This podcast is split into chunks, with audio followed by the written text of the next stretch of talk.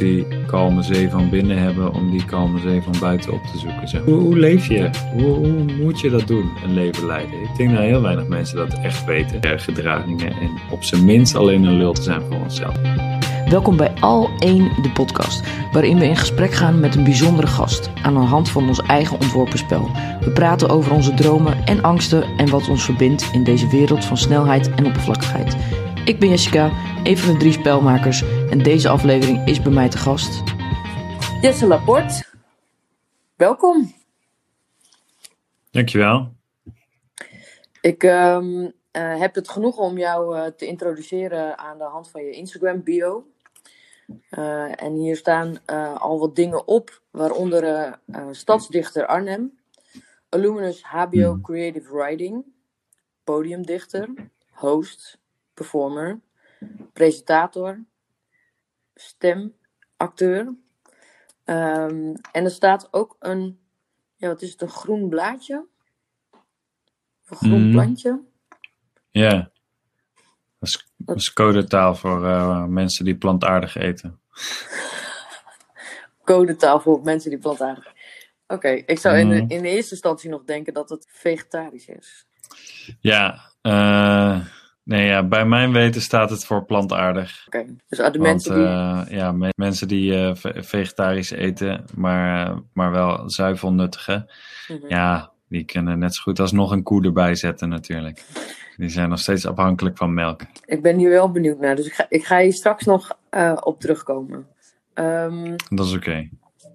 Maar uh, stadsdichter van Arnhem, uh, podiumdichter, mm. performer, presentator. Het is wel een hele opzommingslijst. Hoe ben je tot dat pad gekomen? Ja, um, heb ik niet helemaal van tevoren gekozen. Ik was op de middelbare school, was ik altijd... Uh, nou, was ik wel redelijk in de picture, maar dan meer uh, met theater, met dansen, met drummen, met tekenen, met freerunnen.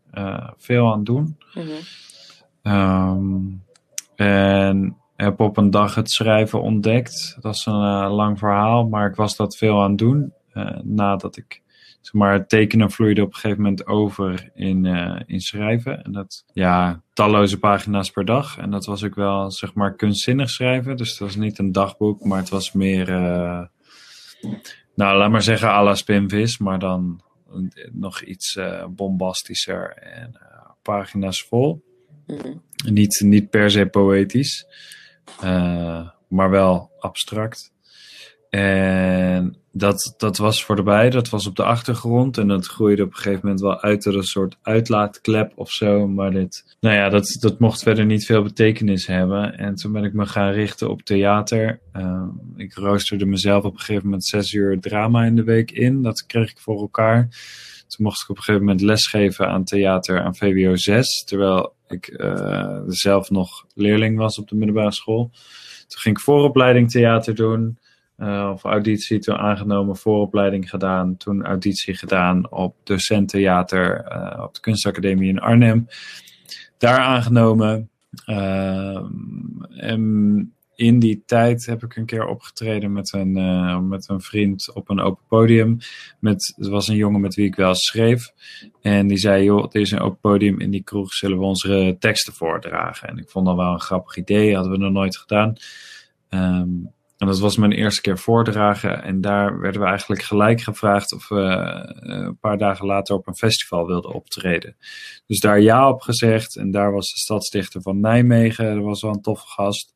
En die nodigde ons weer uit om uh, hier meer mee te doen. En toen bleek er een schrijversopleiding te zijn. En toen is eigenlijk een beetje het balletje gaan rollen. Toen uh, ingeschreven voor die auditie. Ook ingeschreven voor het theaterschrijven Utrecht. Aangenomen op allebei de opleidingen. En een keuze gemaakt. En opeens was ik uh, schrijver. En toen heb ik mijn performende kwaliteiten gecombineerd met mijn schrijvende kunnen. En, en we zijn nu heel wat jaren verder sinds die dag. En uh, nu doe ik wat ik doe. Maar als je het zeg maar zo, als ik het zo hoor opzommen, dan is het nog wel vrij, um, hoe zeg ik dat? Um, nou, is het nog wel vrij uh, feitelijk, als in dit is hoe het ging. Uh, maar waar kwam het passie voor het schrijven vandaan? Mm, ik weet niet of ik ooit heb gezegd dat ik dat heb gehad. Überhaupt. Zeg maar niet eens per se tegen jou. Uh, ik, ik, weet niet maar, of dat maar zeg je dan, zeg je dan ergens dat je niet, niet, niet per se passie hebt voor het vak wat je doet? Nee, ik heb dat net zo min gezegd namelijk. Uh, ik, ik denk dat het misschien gewoon niet per se het schrijven zelf is. Dat het meer in het maken en in het performen en in het scheppen en in het spelen zit dan in zozeer het schrijven. Ik denk dat, een, dat de beleving van een romanschrijver bijvoorbeeld heel anders is dan die van een podiumdichter. En uh, ik schrijf op een heleboel manieren. Ik schrijf als, als dichter en als columnist en ik geef workshops en ik, ik doe van alles. Maar uh, ik ben duidelijk geen romanschrijver. Ik ben niet. Uh, ik, ik geef wel eens schrijfworkshops, maar dat, dan gaat het me eigenlijk nog steeds niet zozeer om het schrijven zelf. Dan gaat het me veel meer om uh, iemands binnenwereld kunnen laten borrelen, bijvoorbeeld. Mhm. Ik denk dat dat de kunst van schrijven is. En dan gaat het me dus. Ik weet niet, ik vind het moeilijk om te zeggen dat je passie te hebben voor schrijven. Ik heb een passie voor taal en ik heb een passie voor kunst en eentje voor maken. En, en schrijven is meer het voertuig misschien, denk ik. Ja. Of, of Ja. het gereedschap of zo, waarmee je dat doet. Maar laat ik het dan anders stellen. Want ik kan me voorstellen dat zeg maar, in jouw vakgebied dat het inderdaad schrijven meer het middel is. Ehm, Hmm. Maar ja, ik denk dan als zeg maar leek zijnde van goed, er, er, er moet dan toch ergens in je leven een moment zijn geweest waarop je ehm, eh, je passie voor taal en je passie voor, voor kunst, dat, dat wat je ehm, ja, enorm interessant vindt, dat vlammetje moet ergens een keer aan zijn gegaan. Ja, maar ik denk niet. Ik denk dat dat heel geleidelijk gaat. En ik weet niet, ik, ik denk dat ik een heel mooi verhaal zou kunnen verzinnen. Van, Mm. oh, toen wist ik het. Maar ik denk helemaal niet dat dat zo is gegaan. Het is, eh, je op, een- op een dag sta je op een podium en krijg je door wat, wat er gebeurt als jij met een publiek kan spelen. En, en wat voor invloed dat heeft.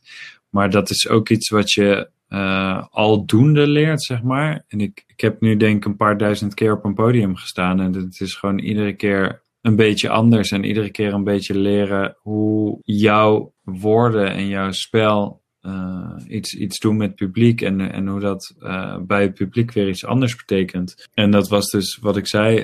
dat was, eerder was dat dansen en theater en drummen. En dat, weet je, als drummer is je invloed bijvoorbeeld veel kleiner. Mhm. Of heel anders in ieder geval. Maar het, heeft natuurlijk minder eh, letterlijke emotionele lading voor iemand. En, en toch is daar natuurlijk wel al iets aan het ontstaan. Daar is al wel een liefde voor het podium aan het groeien. Maar ik kan niet zeggen dat wat ik daar voelde, dat dat, dat, dat het begin was of zo. Ja, dat, het, zal heel jong al geweest zijn. Ik denk dat ik op de basisschool het gewoon interessant vond om, om te in- entertainen. En om te kijken, wat kan ik de mensen laten voelen of laten... Hoe kan ik de mensen bewegen met wat ik doe? Hoe kan ik de mensen leuk laten vinden? Hoe kan ik ze laten genieten? En dat is, eh, ja, dat is niet één omslagpunt. Dat is denk ik juist iets van jaren. Ja, het is natuurlijk ook wel een geleidelijk proces. Dat denk ik wel. Het, is er misschien een moment waarop je het hebt. Of dat er iemand iets, iets zinnigs heeft gezegd of zo. Eh, ik kan natuurlijk wel zeggen dat die keer dat we op het podium stonden in die kroeg op die open podiumavond eh, waarop ik mijn teksten voordroeg. eh en toen werd gevraagd voor een festival. Je, je zou kunnen zeggen dat in die week bijvoorbeeld de omslag naar podiumdichter plaats heeft gevonden. Maar aan de andere kant was ik dat natuurlijk ook nog heel erg aan het leren kennen. Ik wist nog steeds niet echt dat die wereld bestond. Ja, zoiets gaat denk ik niet in een knip of zo. Nou ja, en ik denk dat dat natuurlijk ook wel verschillend is. Bij de een kan het een geleidelijk proces zijn. Eh, bij de ander kan het inderdaad een soort van omslagpunt zijn. Dat ze denken, wow, hey, dit bestaat ook. En, en dat voel ik zo bij me passen. Ja. Ehm, maar goed, dan hebben we het natuurlijk ook vooral over ja, je werk. Hmm. Wie ben jij als persoon? Ik ben een jongen die zich eh, onwijs over alles kan verwonderen. En dat vind ik een beetje cliché klinken, dus wil ik dat toelichten. Dat, ehm, ik heb gewoon heel veel eh, prettige vragen, vind ik zelf. Of tenminste, ja, ze zijn prettig, want ik, ik stel ze zelf aan mezelf.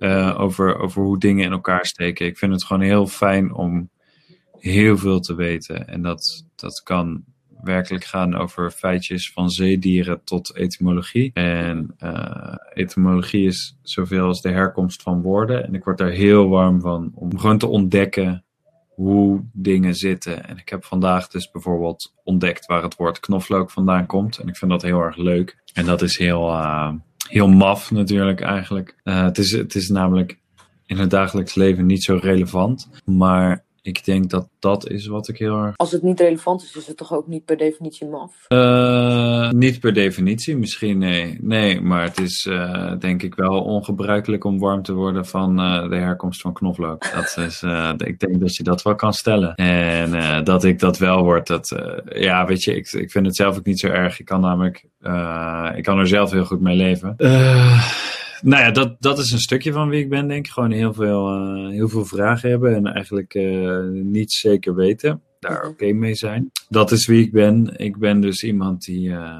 die wil maken. Die wil. ik weet niet, dit, als, ik, als ik erop terugkijk, dan denk ik dat dat er altijd een beetje in zit. Bij mijn, bij mijn bijbaantjes was ik toch altijd net een beetje die andere jongen die dan in de schoenwinkel de schoenen op een grappige manier wilde neerzetten. En ik wilde toch toch de mensen bewegen of zo. Gewoon, ik vind het lekker om een beetje dingen te ontdekken, hoe ze werken, hoe het zit. En hoe ik daar dan vervolgens weer zelf iets van kan maken. En hoe nou, misschien niet eens kan ontwrichten, maar de mensen gewoon even stil kan laten staan. Of even kan laten nadenken. Of even, even laten lachen. En ik denk dat dat is wat ik heel erg veel doe in de praktijk. En uh, vaak op een, op een prettige manier. Op een soort helpende manier. Ik vind het wel leuk misschien om te ontwrichten in zekere zin. Maar ik hoef niet, ik ben niet het type dat wil chockeren of zo. Ik ben niet, uh, uh, niet het type kunstenaar dat, dat je wil steken waar het pijn doet, zodat je het begrijpt. Eerder op een grappige manier confronteren dan op een pijnlijke manier aan het denken zetten. Maar dan, dan gaat het natuurlijk alsnog, want je, je geeft aan, oké, het maken, dat zit er eigenlijk al, dat is toch wel een soort van rode draad door mijn leven. Uh, je refereert dan ook aan bijvoorbeeld mm. bijbaantjes die ik heb gehad. Um, mm. Heb je enig idee waar, waar dat vandaan komt? De drang om te maken? Nou ja, ik, ik denk dus dat dat onderdeel is van dat, van dat proces. Van, van kinds af aan ontdekken dat je, dat je de mensen kan bewegen. Dat, uh, dat er een soort wederzijdse aandacht ontstaat. Dat, er, dat je aandacht krijgt voor iets dat uit de maat loopt. En dat je vervolgens uit de maat gaat lopen om te kijken welk, wat dat met de mensen en met jou doet. En ik denk dat ik die interactie interessant heb gevonden. En daarmee ben gaan spelen. En op een dag ontdek je dan dat dat komt door een gele broek aan te trekken. En dan uh, niet eens Misschien omdat je die gele broek mooi vindt, maar misschien ook omdat je, omdat je het niet eens bent met uh, de pas waarin de klas loopt. En gewoon kijken van, joh, die, die klas is nu anders. En ik denk dat ik dat altijd fijn heb gevonden aan uh, dat je zeg maar de huidige definitie gewoon een beetje kan, uh, kan tweaken, zeg maar. En ik, nou ja, ik had als, als kind, ik ben op mijn achtste of zo, zevende misschien al wel, ben ik mijn haar gaan laten groeien. En toen had ik op mijn tiende had ik haar tot over mijn schouders. Mm. En ik weet niet eens of ik ermee bezig was of ik dat mooi vond. Het was, uh, het was er en het was anders en ik vond dat leuk en het was afwijkend. En dat, uh, dat is dan een statement of zo waar je iets mee kan. En dat is natuurlijk ook een vorm van maken. Het is um, het totaalplaatje aanpassen. En het is, nou, misschien heb ik daarin ook wel iets voor iemand betekend die toen dacht: oh, maar als hij zijn haar kan laten groeien, dan kan ik wel een gele broek aandoen. En dat is, uh, dat is denk ik wat er min of meer gebeurt. Die, uh, die door eerst de aandacht te trekken met, met een vorm van een statement, vervolgens dus iemands blik veranderen die daar zelf weer mee verder kan. Ik kan me voorstellen dat het daarin zit. Maar ja, aan de andere kant is dat natuurlijk niet, wederom niet echt een bewust proces. Dus ik kan ook niet helemaal zeggen hoe dat ging. Maar zit er dan ook nog zit er dan ook een stukje um, rebelsheid in. Om het te laten zien zo van... Ik, ik, ik doe niet mee aan, aan, de, aan de doorsnee, aan de mainstream. Ja, vrij zeker. Uh, ik, ik denk dat als je deze inslag je, hebt. Je begint als ook je, te Als je graag wil. Uh, ja, het, het, stond deze. Het, ik ben begin dit jaar ben ik geïnterviewd en de kop ervan was: Stadstichter Jesse is een rebel met een doel. En ik vind dat dat wel een, uh, nou ja, wel een grappig iets. Ik, ik denk dat, dat als je kunstenaar bent en je bent geen rebel, dan. Nee, ik, ik, dat lijkt me uniek. Uh, maar ik heb, ik heb inderdaad wel een vorm van weerzin tegen hoe het moet en hoe het hoort. En Mhm. ik, ik denk dat, eh, nou ja, wat ik, wat ik net allemaal heb omschreven, dat dat ook kan worden uitgesproken als schoppen tegen de gevestigde orde. En dat je dan inderdaad kan spreken van een rebel. Maar het is vooral dat ik, ehm, ik vind het heel erg belangrijk dat mensen eh, goed nadenken en, en reflecteren met name. Mhm. En ik heb niet zo heel veel credo's, maar eentje is dat je geen lul moet zijn. En eh, om geen lul te zijn, moet je ook goed nadenken. Moet je empathisch zijn, maar je je moet goed nadenken over wat je doet en wat dat betekent voor jezelf en wat dat betekent voor een ander. En om iemand goed te laten nadenken, moet je schoppen. Je kan niet allemaal blind hetzelfde pad volgen. Eh, zonder te bedenken wat dat pad betekent. En ik vind het, soms is het pad prima en dat, dat is ook goed. Maar je moet eh, Mhm. wel eh, uitvogelen wat dat pad inhoudt. En wat dat doet met jou en wat dat doet met een ander. En op het moment dat dat kwalijk is voor allebei, dan zit je dus op het verkeerde pad. En ik denk dat het de kunstenaars en de filosofen en de rebellen zijn die daar verandering in brengen. En die ervoor zorgen dat er eh, verandering in schadelijke zaken komt, zeg maar. Want, want wanneer ben je een lul, volgens jou? Op het Als je moment. niet empathisch bent? Eh, nou ja, je, je hoeft geen lul te zijn als je niet empathisch bent. Het kan ook zijn dat je eh, namelijk geen invloed hebt op een ander, maar ook niet empathisch bent. Maar ik denk dat op het moment dat jouw handelen eh, het zijn en het welzijn van een ander verstoort, dan ben je al gauw een lul. Mhm. Als jij, eh, als jouw gedrag eh, voorbij de ruimte van de ander gaat en dat kan in alle vormen. Als je, als je iemand uitscheldt omdat hij een andere geaardheid heeft dan jij, als comment onder een YouTube-filmpje, dan heeft dat in de praktijk misschien niet zo heel veel directe invloed, maar het neemt wel af aan de ruimte die die persoon dan krijgt. En dus ben je dan een lul. En dat is in de regel gewoon altijd kut. Als jij eh, de bio-industrie moedwillig in stand houdt, zeg maar, je hebt erover nagedacht en je houdt hem vervolgens moedwillig in stand. En je weet dat je daarmee eh, de toekomst van een kleinkind verkleint. En ja, dan moet je misschien iets beter nadenken. Dan, eh, dan ben je ook moe. Ben je ook een Ja, lul? dan ben je ook een lul. En dat is, dat is dus op hele grote schaal. En op hele kleine schaal is het een comment onder een YouTube-video. Maar al met al komt het allemaal op hetzelfde neer. Dat als je bij alles afvraagt, ben ik nu een lul? En het antwoord is nee. Nou ja, dan zit je waarschijnlijk op het goede pad. En je moet daar ook jezelf in meewegen. Eh, als, jij, eh, als jij jezelf voorneemt om eh, 300 keer per jaar te gaan sporten, dan kan dat geweldig zijn. Maar als het niet nodig is en je wel elke dag spierpijn hebt, en je gaat jezelf afvragen of dat goed voor je is. En het blijkt dat het niet goed voor je is, maar je blijft het toch doen. Dan ben je misschien wel een lul voor jezelf. En dat is, ja, dat is, dat is een ander stukje. En dat is een stukje selfcare. Maar dan ga je dus voorbij in je eigen ruimte. En dat is, dat is nog steeds niet. eh, Maar goed, het is je eigen verantwoordelijkheid. Heeft in ieder geval niemand anders last van. Ja, dat, dat is wel waar. Maar dan ben je natuurlijk een lul richting jezelf. Ja, precies. Ja. ja, ik zit er ook even over na te denken, omdat ik denk, we hebben natuurlijk een poos geleden ons voorgesprek gehad. Ja. Ehm, en toen stelde je natuurlijk ook vragen over ehm, ons initiatief al één en, eh, en hoe dat dan onderscheidend is van nou ja, de rest van sociale initiatieven. Hmm.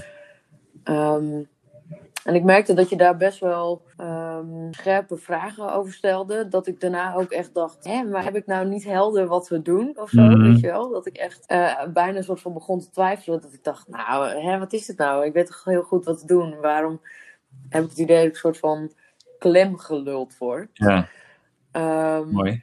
en toen zat ik later te de- ja. toen zat ik later te denken.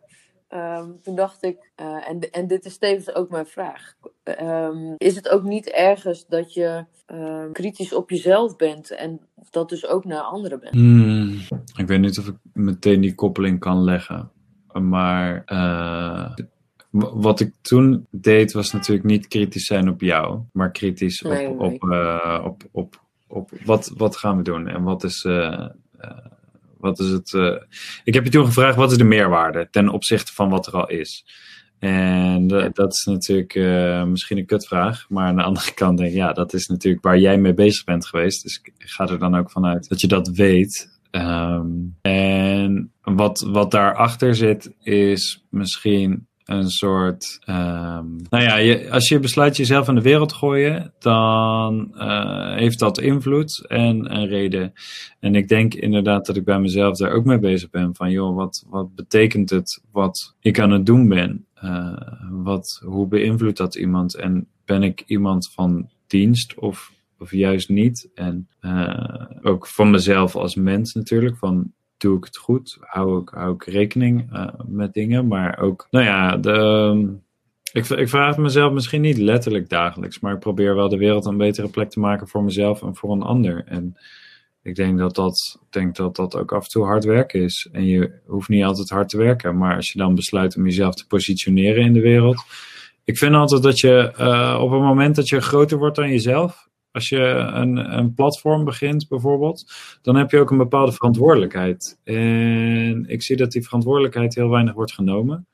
Dat, dat veel, uh, veel dingen worden gewoon gedreven door uh, geld en uh, mensen dom houden. Zeg maar, dat, is, dat, is, dat is handig in ieder geval voor veel bedrijven, als we maar niet te veel vragen stellen. En uh, ik, ik, dan moet je juist niet aan complotgekjes denken, want die stellen veel te veel vragen. Maar ik bedoel inderdaad meer, ik, het, het is natuurlijk waanzinnig dat de tabaksindustrie eigenlijk nog bestaat en dat de alcoholindustrie niet aan banden wordt gelegd en dat Coca-Cola nog op de markt is. Dat soort dingen zijn dat is eigenlijk pure waanzin. En um, als je een nieuw platform begint dat, dat super kapitalistisch is, dan ben je dus eigenlijk op dat moment niet volledig je verantwoordelijkheid aan het nemen, denk ik, voor wat dat betekent in de maatschappij.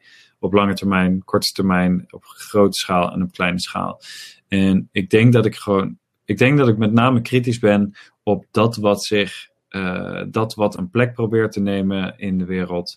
Uh, en dan nou ja, en, en ik niet weet of dat ze verantwoordelijkheid neemt. Dus dan stel ik die vragen. En er zijn gewoon helaas heel veel instellingen, instanties en uh, initiatieven die die verantwoordelijkheid niet nemen. En als ik dan de ruimte heb om zo'n vraag te kunnen stellen, dan stel ik die natuurlijk graag. En daarnaast heb ik bijvoorbeeld um, een, een YouTube-kanaal met een vriend, um, waarop we eigenlijk alles wat we interessant vinden onder de loep nemen. Maar op het moment dat het gaat over reclames of thema's bijvoorbeeld, proberen we ook echt dingen te belichten die niet kloppen. Of die onjuist zijn. Of, of uh, nou ja, om, omdat je dan dus uh, bij een reclame heb je al gauw dat je of wegzept of je kijkt niet echt, maar het komt wel allemaal binnen en het mag allemaal maar. En zo was er een reclame voor een, een, uh, voor een pil die je zou helpen tegen broze botten. Maar die zorgde vervolgens ook voor botvergroeien en voor vergroeien in je kaak. En die had 36 bijwerkingen die heel, heel veel voorkomend waren. Prolia heet het. En dat mocht eerst niet in Nederland verkocht worden en nu wel. En denk maar, het is, het is niet oké dat deze reclame op tv is zonder dat er grote vraagtekens daarbij worden gezet. En sommige dingen kan ik me gewoon niet zo goed van voorstellen dat het dat het allemaal maar mag en kan en dat het allemaal maar gebeurt. En dat is, dat is complete waanzin. En als ik die vragen daar niet bij stel, dan ben ik dus ook een beetje. Nou, ik weet niet, ik vind het, ik vind het moeilijk om daar niet kritisch op te zijn. En ik merk dat, dat de houding van veel mensen op het moment ook is van ja, maar ik ga me niet overal druk over maken en straks mogen we helemaal niks meer en bla bla. En ik denk dat, denk dat die passieve houding juist bijdraagt aan het in stand houden ervan. En je hoeft helemaal niet elke dag te protesteren, maar je moet wel kritisch zijn op. Want uiteindelijk bepalen wij het. Wij zijn de consument en de mens. En als, als wij geen vragen stellen, dan, gaan, ja, dan, gaat het, dan gaat een kapitalistisch systeem niet zijn best doen om ons gezond te maken, bijvoorbeeld. En dat is, dat is denk ik iets waarop ik gewoon graag scherp ben. En veel over nadenk. Over wat, wat goed en slecht is en wat gezond is en wat nou, empathisch is dus. En dat je eigenlijk overal vragen bij moet. Een beetje ontdekt wat de, wat de kern is van een initiatief. Uh, die verwondering die werkt natuurlijk twee kanten op. Ik wil weten hoe dingen werken en ik wil weten waar het woord knoflook vandaan komt. Maar ik wil ook weten uh, ja, waarom mijn data verzameld wordt op een website waar ik uh, mijn grasmaaier kon kopen. Zeg maar, en, en daar dan kritische vragen bij stellen. Van waarom dan? En wat moet jij daarmee? En als dan blijkt, ja, dan kunnen we je gerichte advertenties sturen. Dan ja, ik koop mijn grasmaaier niet bij jou. Dat, ja, zo ben je er ook wel weer. Echt wel natuurlijk ook een beetje vanuit het perspectief van de lastige vragen stellen. Ehm, en, ik, en ik denk dat mensen daar gewoon niet allemaal een antwoord op Nou, ik vind dat heel oké. Maar op het moment dat je keuzes niet ethisch zijn, terwijl je er wel over na hebt gedacht, ja, dan ben je dus ook een antwoord verschuldigd. Weet je, als, als, als ik aan iemand vraag waarom doe je dat en dan zegt ik weet het niet, ja, vind ik prima. En dan kan ik je misschien vervolgens uitnodigen om erover na te denken. Maar als, als ik aan jou vraag waarom, waarom verzamel jij cookies en jij weet ik doe dat om, de, om geld te verdienen uh, aan, jou, uh, aan jouw privé. En jij wil me dat niet vertellen. Ja. Alleen je, je gaf eerder ook aan van goh, uh, wij als consument, maar ook als maatschappij, moeten de kritische vragen stellen. omdat bedrijven, organisaties, instanties, misschien overheid, um, daar niet zelf over gaan beginnen. Mm.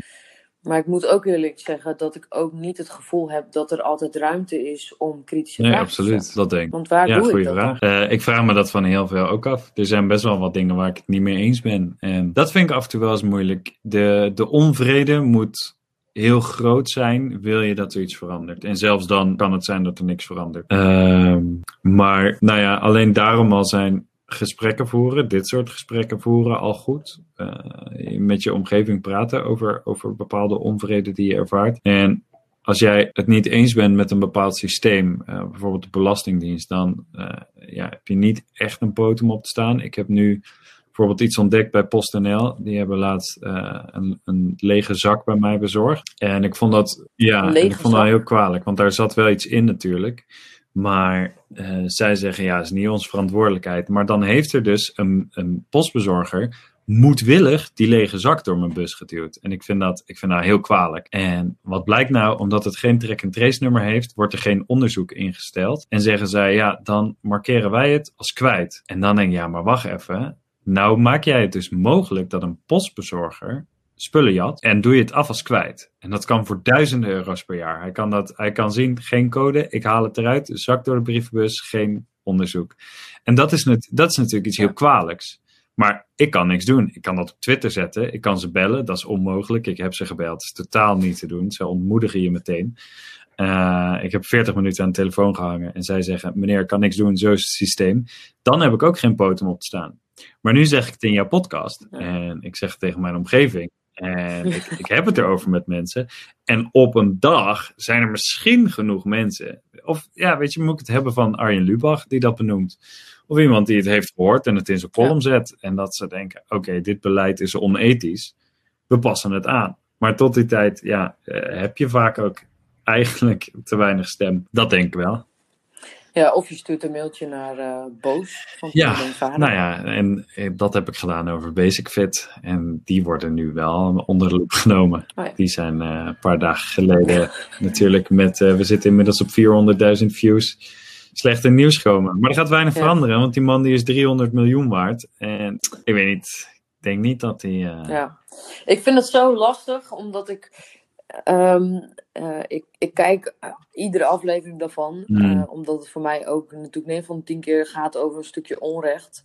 En als ik ergens heel slecht tegen kan, dan is het onrecht. Dan ga ik echt gewoon direct, gaat er iets in mij aan. En dan, ja, dat, dat trek ik gewoon heel slecht. Ehm, alleen ik weet ook voor mezelf is dat, dat wat jij ook net zegt, is dat weet je, dus je cirkel van invloed is gewoon ook wel klein. En waar vind je dan zeg maar het podium om de, de kritische vragen te stellen aan, nou ja, via het juiste platform of aan de juiste Mm. mensen? Weet je, want ik denk, ja, we kunnen het wel in de YouTube comments zetten en dan. ja, weinig. En dat is... eh, Ik bedoel, ik kan de minister ook een brief schrijven, maar ik denk niet dat hij dat gaat lezen. Weet je, dat, dat soort dingen. Dus Ja, en dan kom je op een punt van machteloosheid. En dat is, eh, Ja.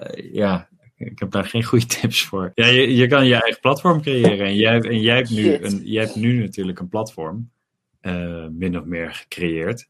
eh, met, dit. En dat zou je natuurlijk kunnen inzetten op een bepaalde manier voor, voor het goede. Ja, nou, weet je, al een vind ik sowieso een platform wat zich inzet voor het goede, maar niet, ik vind niet per se voor, voor dit soort kwesties. Ehm, want tenminste, waar ik nu zo aan denk, dan zijn het vaak ook politieke Ja. kwesties. Nee, ja, je moet je. En dat vind ik zo'n wazig gedimdam, waar ik soms zelf al in eh, verdwaal, dat ik denk, eh, laat staan dat ik een soort van met een duidelijk boodschap naar buiten kan brengen. eh, en dan ook nog gericht aan mensen die al één volgen. Ik denk niet dat onze, Nee. onze doelgroep zou Nee, jouw insteek van dit platform is denk ik ook niet per se activistisch. Dus ik snap ook goed dat je dat niet doet. Ehm nou ja, dan zou je altijd nog natuurlijk een ander platform kunnen eh, beginnen. Maar wat eh, denk ik dan met name op, op wat je nu zegt de oplossing is, is verdiep je in dat wat je wil veranderen. Als jij zegt, ik, ik vind dat zo'n zo'n wazig verhaal, dat stukje, eh, dat, dat politieke aspect hiervan, of, of weet ik veel, laten we zeggen het leenstelsel. Stel je baalt van hoe dat zit. Ja, weet je, eh, dan maar duizend filmpjes kijken en vervolgens inderdaad een, een platform creëren of je stem laten horen of mensen in je buurt informeren. Totdat het een keer bij de juiste persoon komt. Ik, ik denk dat tot die tijd heb je niet zo heel veel poot om op te staan. Dan gewoon alles weten. En ja, misschien een keer de politiek in. Een keertje appje sturen naar. Jesse Klaver. Zeg joh, ik weet dit, maar ik heb geen eh, podium. Help. Ja. Nou, de- ik, eh, ik denk dat daar Ja. de ambitie wel stopt. Ik denk niet dat ik geschikt ben voor, de, voor de politiek. Want dan, eh, Nee, ja, ik gebruik dan nu mijn Instagram voor, voor zaken waar ik het niet mee eens ben. En dat is helemaal niet per se de insteek van mijn pagina. En aan de andere kant denk ik, ja, het is toch mijn pagina. En er zijn nou inmiddels steeds meer mensen die dat lezen. En mijn, eh, mijn story wordt door een paar duizend mensen bekeken. Dus dan kan ik in ieder geval ja, een aantal mensen meegeven wat ik weet of ontdek of vind. En als iemand dan denkt, ja, verrek, dat is inderdaad eh, niet ethisch of weet ik veel. Of hey, ik vind daar iets anders van. Dan dus kan het in ieder geval iemand aan het denken zetten. En dat, zo heb je in je kleine en in je grote wereld altijd wel een beetje invloed. En dan nou, ja, kun je gelijkgestemden vinden of goede gesprekken erover voeren. En wie weet op kleine schaal iets veranderen. Ja, want eh, je gaf ook al net aan van, hè, dat je je pagina inzet voor nou, ja, inderdaad ook diverse doeleinden, maar onder andere ook voor Ja. geestelijke gezondheid. Ja, dat is eh, een beetje toevallig ontstaan. Maar ik heb wel ontdekt dat als je je uitspreekt over je psychische uitdagingen en je mentale hobbels, dat dat behoorlijk wat herkenbaarheid en bijval kan oproepen online. En dat je daarmee eh, alleen door die herkenbaarheid al dat er mensen kracht kunnen putten uit, uit je verhaal. En dat eh, ben ik op een gegeven moment dus een beetje gaan combineren met mijn gedichten. En die hebben, nou ja, een aantal mensen toch best wel eh, ter harte kunnen nemen en kunnen gebruiken in hun strijd tegen wat er dan ook woedt in hun hoofd en daardoor in hun omgeving. En dat doe ik nu vrij veel. En dat werkt voor die mensen en dat is mooi, want het is een beetje begonnen voor mezelf. Het zijn een soort eh, mantra's geweest bijvoorbeeld die ik dan eh, een beetje poëtisch probeerde psychologische les in te verwerken. En dat, eh, dat helpt mij. En als ik dat dan publiceer, helpt het blijkbaar ook anderen. Dus dat is natuurlijk mooi. Maar ik kan me zo voorstellen dat je tijdens, zoals jij het noemt dan, hè, je mentale uitdagingen, Hmm. uitdagingen en hobbels ehm, bezighoudt of dwars zit, of nou ja, hoe je dat ook zou willen noemen. Maar dat het natuurlijk in eerste instantie vooral voor jezelf is. En dat het fijn is dat een ander daar natuurlijk ook eh, eh, baat bij heeft, Hmm. of herkenning in vindt, of kracht uitput. Maar is het dan voor jou ook een manier om te relativeren? Nee, niet om, nee, niet om te relativeren. Eh, het is meer om het behapbaar te maken en een beetje op, op zakformaat, zeg maar. Want sommige lessen zijn best wel ingewikkeld om, om te leren of om toe te passen. Maar het is prettig om op het moment dat je weer eh, op, een, op een kritisch punt belandt, om heel even eh, te onthouden, oh ja, wat was ook alweer die kern? En het is natuurlijk zo dat we al duizenden jaren theaterstukken hebben, maar minder lang schrift. En dat is omdat we teksten lieten rijmen en teksten behapbaar opschreven, zodat we ze beter konden onthouden. En dat is natuurlijk eigenlijk een beetje wat ik ook doe. Als je eh, de kern weet te vatten en je schrijft die aantrekkelijke vorm op, dan kun je hem beter onthouden. En een van de meest kernachtige dingen die ik heb opgeschreven is: alles wat je vreest is nu nog niet geweest. En als je bang bent en je gaat jezelf te raden dat dat waar je bang voor bent dus niet aan de hand is, maar je hebt weer even die, die power van die les nodig van oh fuck, ik ben bang, maar ik heb wel dit. En dan, dan kun je vanuit daar kun je, kun, je, kun je die les een beetje toepassen. En dat is niet, niet zozeer relativeren, maar meer uh, omgaan met wat je dwars zit uh, aan de hand van iets dat dat gewoon kort en bondig is geweest, waar natuurlijk veel meer achter zit. Maar ja, je hoeft geen boek te lezen om weer even iets op te roepen, als je het al geleerd hebt. En ik kwam een, uh, een tekst van jou tegen en toen dacht ik, misschien is, misschien is dit er ook een. Ehm, en dat was, ehm, kijk eens om je heen. Op dit punt in je Mhm. leven ben je nog nooit geweest. En wat bedoel je met misschien is dit er ook een? Nou, met, misschien is dit er ook een in de zin van dat je die ook vanuit je ehm, ja, mentale uitdaging, om het zo te, te noemen. Oh, maar dat heb ik met allemaal.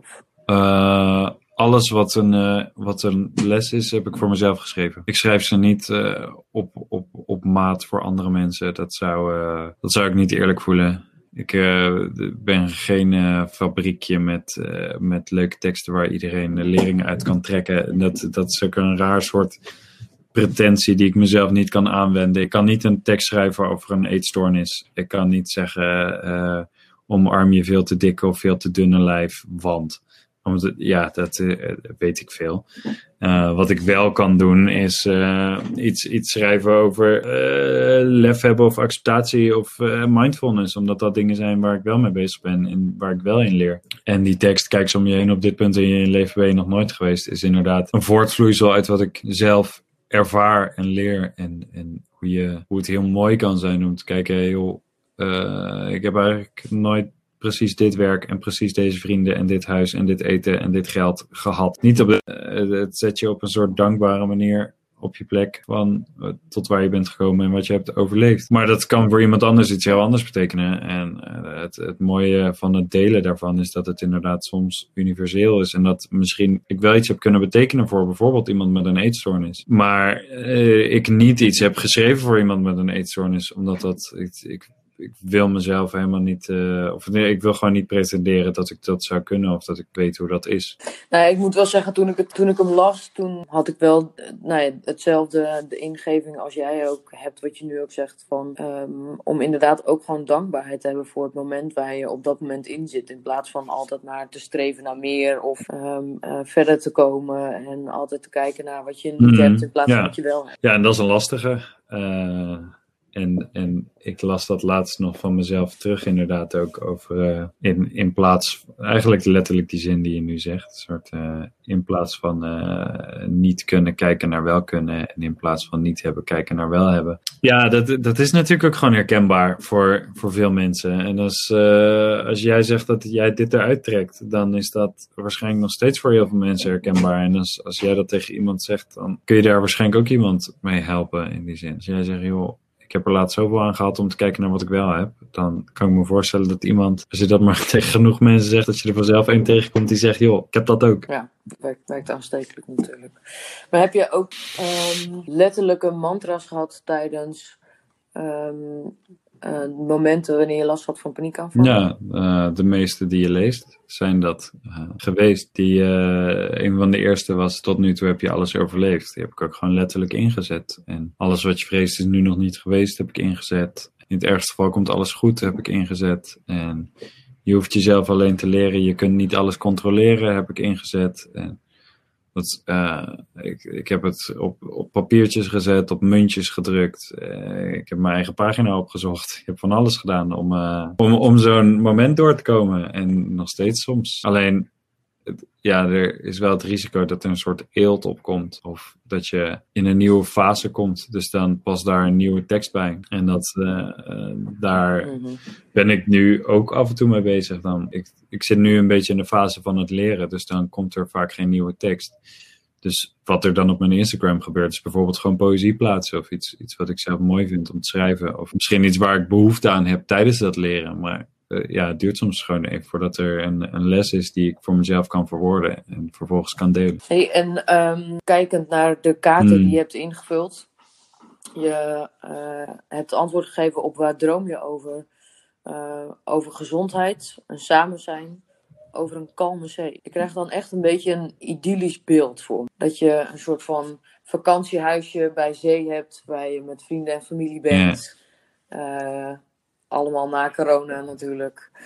Ehm, en dan eigenlijk gewoon een soort van één groot samen zijn. En nou, het kan bijna, het zou, het zou zeg maar nu een hele Mhm. foute kerstreclame kunnen zijn. Ja. Maar dat is wel een beetje het beeld wat het, wat het Ja. schetst. Mooi.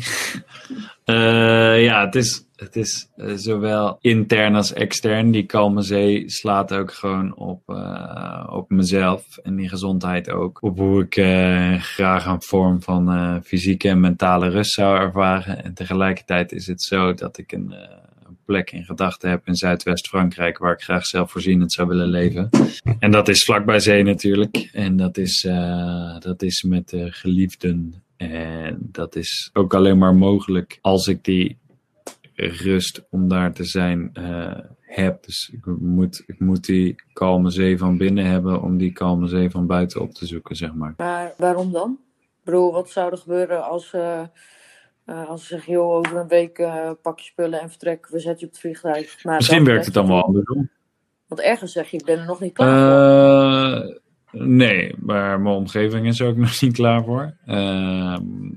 En het zou kunnen dat het van buiten naar binnen werkt. Het zou kunnen dat het daarheen gaat dat het ook ontstaat. Eh, ik wil het vooral niet. Ik heb eh, de problemen waar ik eh, nu mee worstel en waar ik aan werk, wil ik eigenlijk voor die tijd hebben opgelost. En het heeft ook helemaal geen haast. Ik heb, het, het hoeft niet dit jaar of volgend jaar. Het, ja, het kost tijd en ik weet niet hoeveel. En die krijgt het. Ja, ik vind het ergens ook wel mooi, omdat je ergens ook een soort van geduld lijkt te hebben met Ja. je droom. Eh, dat lijkt wel zo, hè? ja, nee, ja, tuurlijk. En ik, Ja. ik heb in diezelfde lijst heb ik, eh, ingevuld dat ik bang was te laat te zijn met dingen. Eh, dat, dat ik te late Ja. dingen najaag. En dat is, dat is onterecht. Maar dat is wel een. ja, dat betekent niet dat die angst er niet is. Maar onterecht, want eigenlijk veeg je dan nu ook direct je angst van tafel. Want je schreef inderdaad op ehm, eh, mijn lijf. Ik worstel vaak Ja. met mijn lijf en de angst daarvoor. Eh, en net wat je inderdaad net zelf ook zei, dat je bang bent om nou ja, te laat zijn met alles. Te laat met vader zijn, te laat Mhm. carrière maken. Nee, ja, het somme is, is dat ik hem daarmee niet van tafel veeg. Dat is het probleem met angst. Eh, ik maak hem misschien invalide. Of eh, misschien is de situatie waar ik bang voor ben eh, irreëel. Maar dat maakt de angst niet afwezig. Ik weet bijvoorbeeld op zich dat ik een gezonde jongen ben. Maar ik ben heel vaak bang voor mijn gezondheid.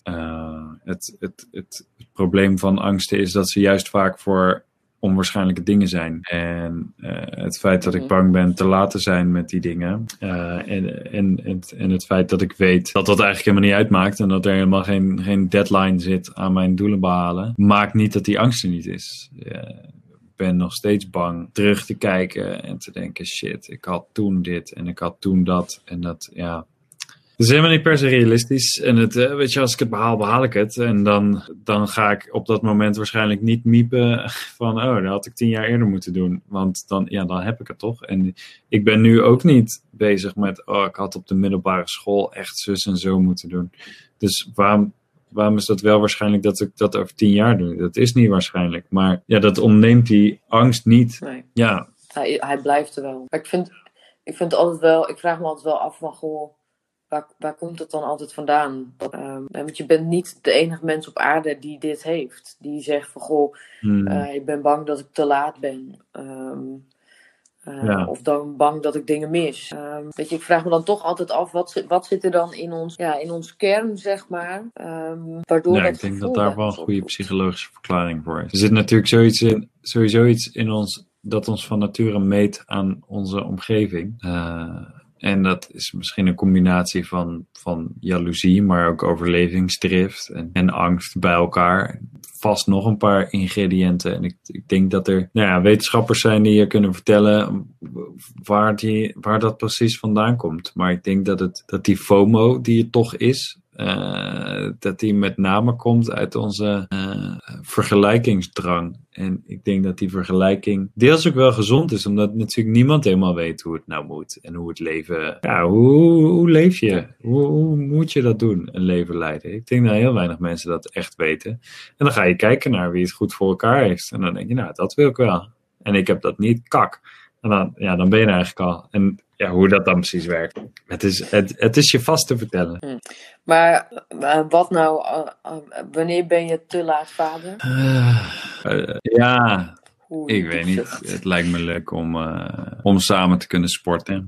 En eh, capabel te zijn voor dat soort dingen. Dat je, dat je zijn hoogtijdagen mee kan vieren. Dat je mee kan doen. Fysiek, mentaal. eh, of zijn. Dat even het kind in dit geval. Eh, Hmm. ja.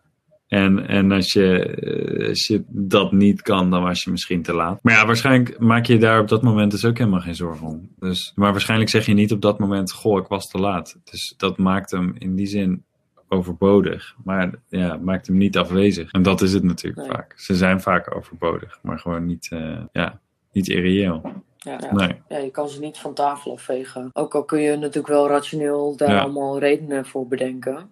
Ja, Ehm, Ja, en het is lastig om die ratio te koppelen aan, eh, aan je gevoel. Onze primaire gedragingen kunnen aanpassen en onderdrukken door onze secundaire gedragingen. En op zijn minst alleen een lul te zijn voor onszelf. Kom ik daarmee weg? Ja, daar kom je heel Nice. goed mee weg. ja, ja ik, ik Nice, accepteer hem ook nice. gewoon. Ja, als iedereen dat nou doet, dan hebben we nooit meer oorlog. Ja, Nou, dat weg met kapitalisme, weg met de oorlog. Mag ik jou ehm, eh, Zeker. bedanken voor dit mooie gesprek. Jij ook bedankt. Ehm, en voordat ik hem compleet afsluit, eh, vraag ik altijd aan de gastspreker of je een codewoord hebt. En het codewoord kunnen mensen ons dan DM'en, zodat we weten dat ze Mm. helemaal tot dit einde hebben geluisterd. En of je een vraag hebt. Eh, ja. Zeg je even on the spot. Ehm, Ja, leuk hè? Maar... Dit heb ik niet verteld. Dacht, misschien krijg ik dan een beetje de rauwe versie van de Oké, dan is het codewoord is dan fuck. Ehm daar heb ik hele... Heb ik, Ik dacht knoflook. ja, nee, maar het moet een beetje verrassing zijn, hè? En ja, ja als je fuck. zoekt op eh, fuck Jesse Laporte, dan krijg je heel veel resultaten. Ehm, ja, je wilde, je wilde deze versie toch? en eh, Ja, de vraag die ik dan zou stellen, moet natuurlijk een beetje een relevante vraag zijn. Zegt hij. Hoe zou de wereld eruit zien als jij de baas zou zijn van het journaal? Je snapt de referentie, toch? Oké, Mooi. mooi. ik snap zeker de referentie. Ik Ja, denk ik ook. alleen maar, ik ben heel benieuwd naar het antwoord. Nice, ik ben benieuwd. Ik ga het je laten weten. Thanks. Ik, eh, Ja, jij bedankt. Dit was Al 1 de podcast. Volg ons op Instagram, Alleen Samen Sterker. En abonneer je op deze podcast voor een volgende verbindende aflevering.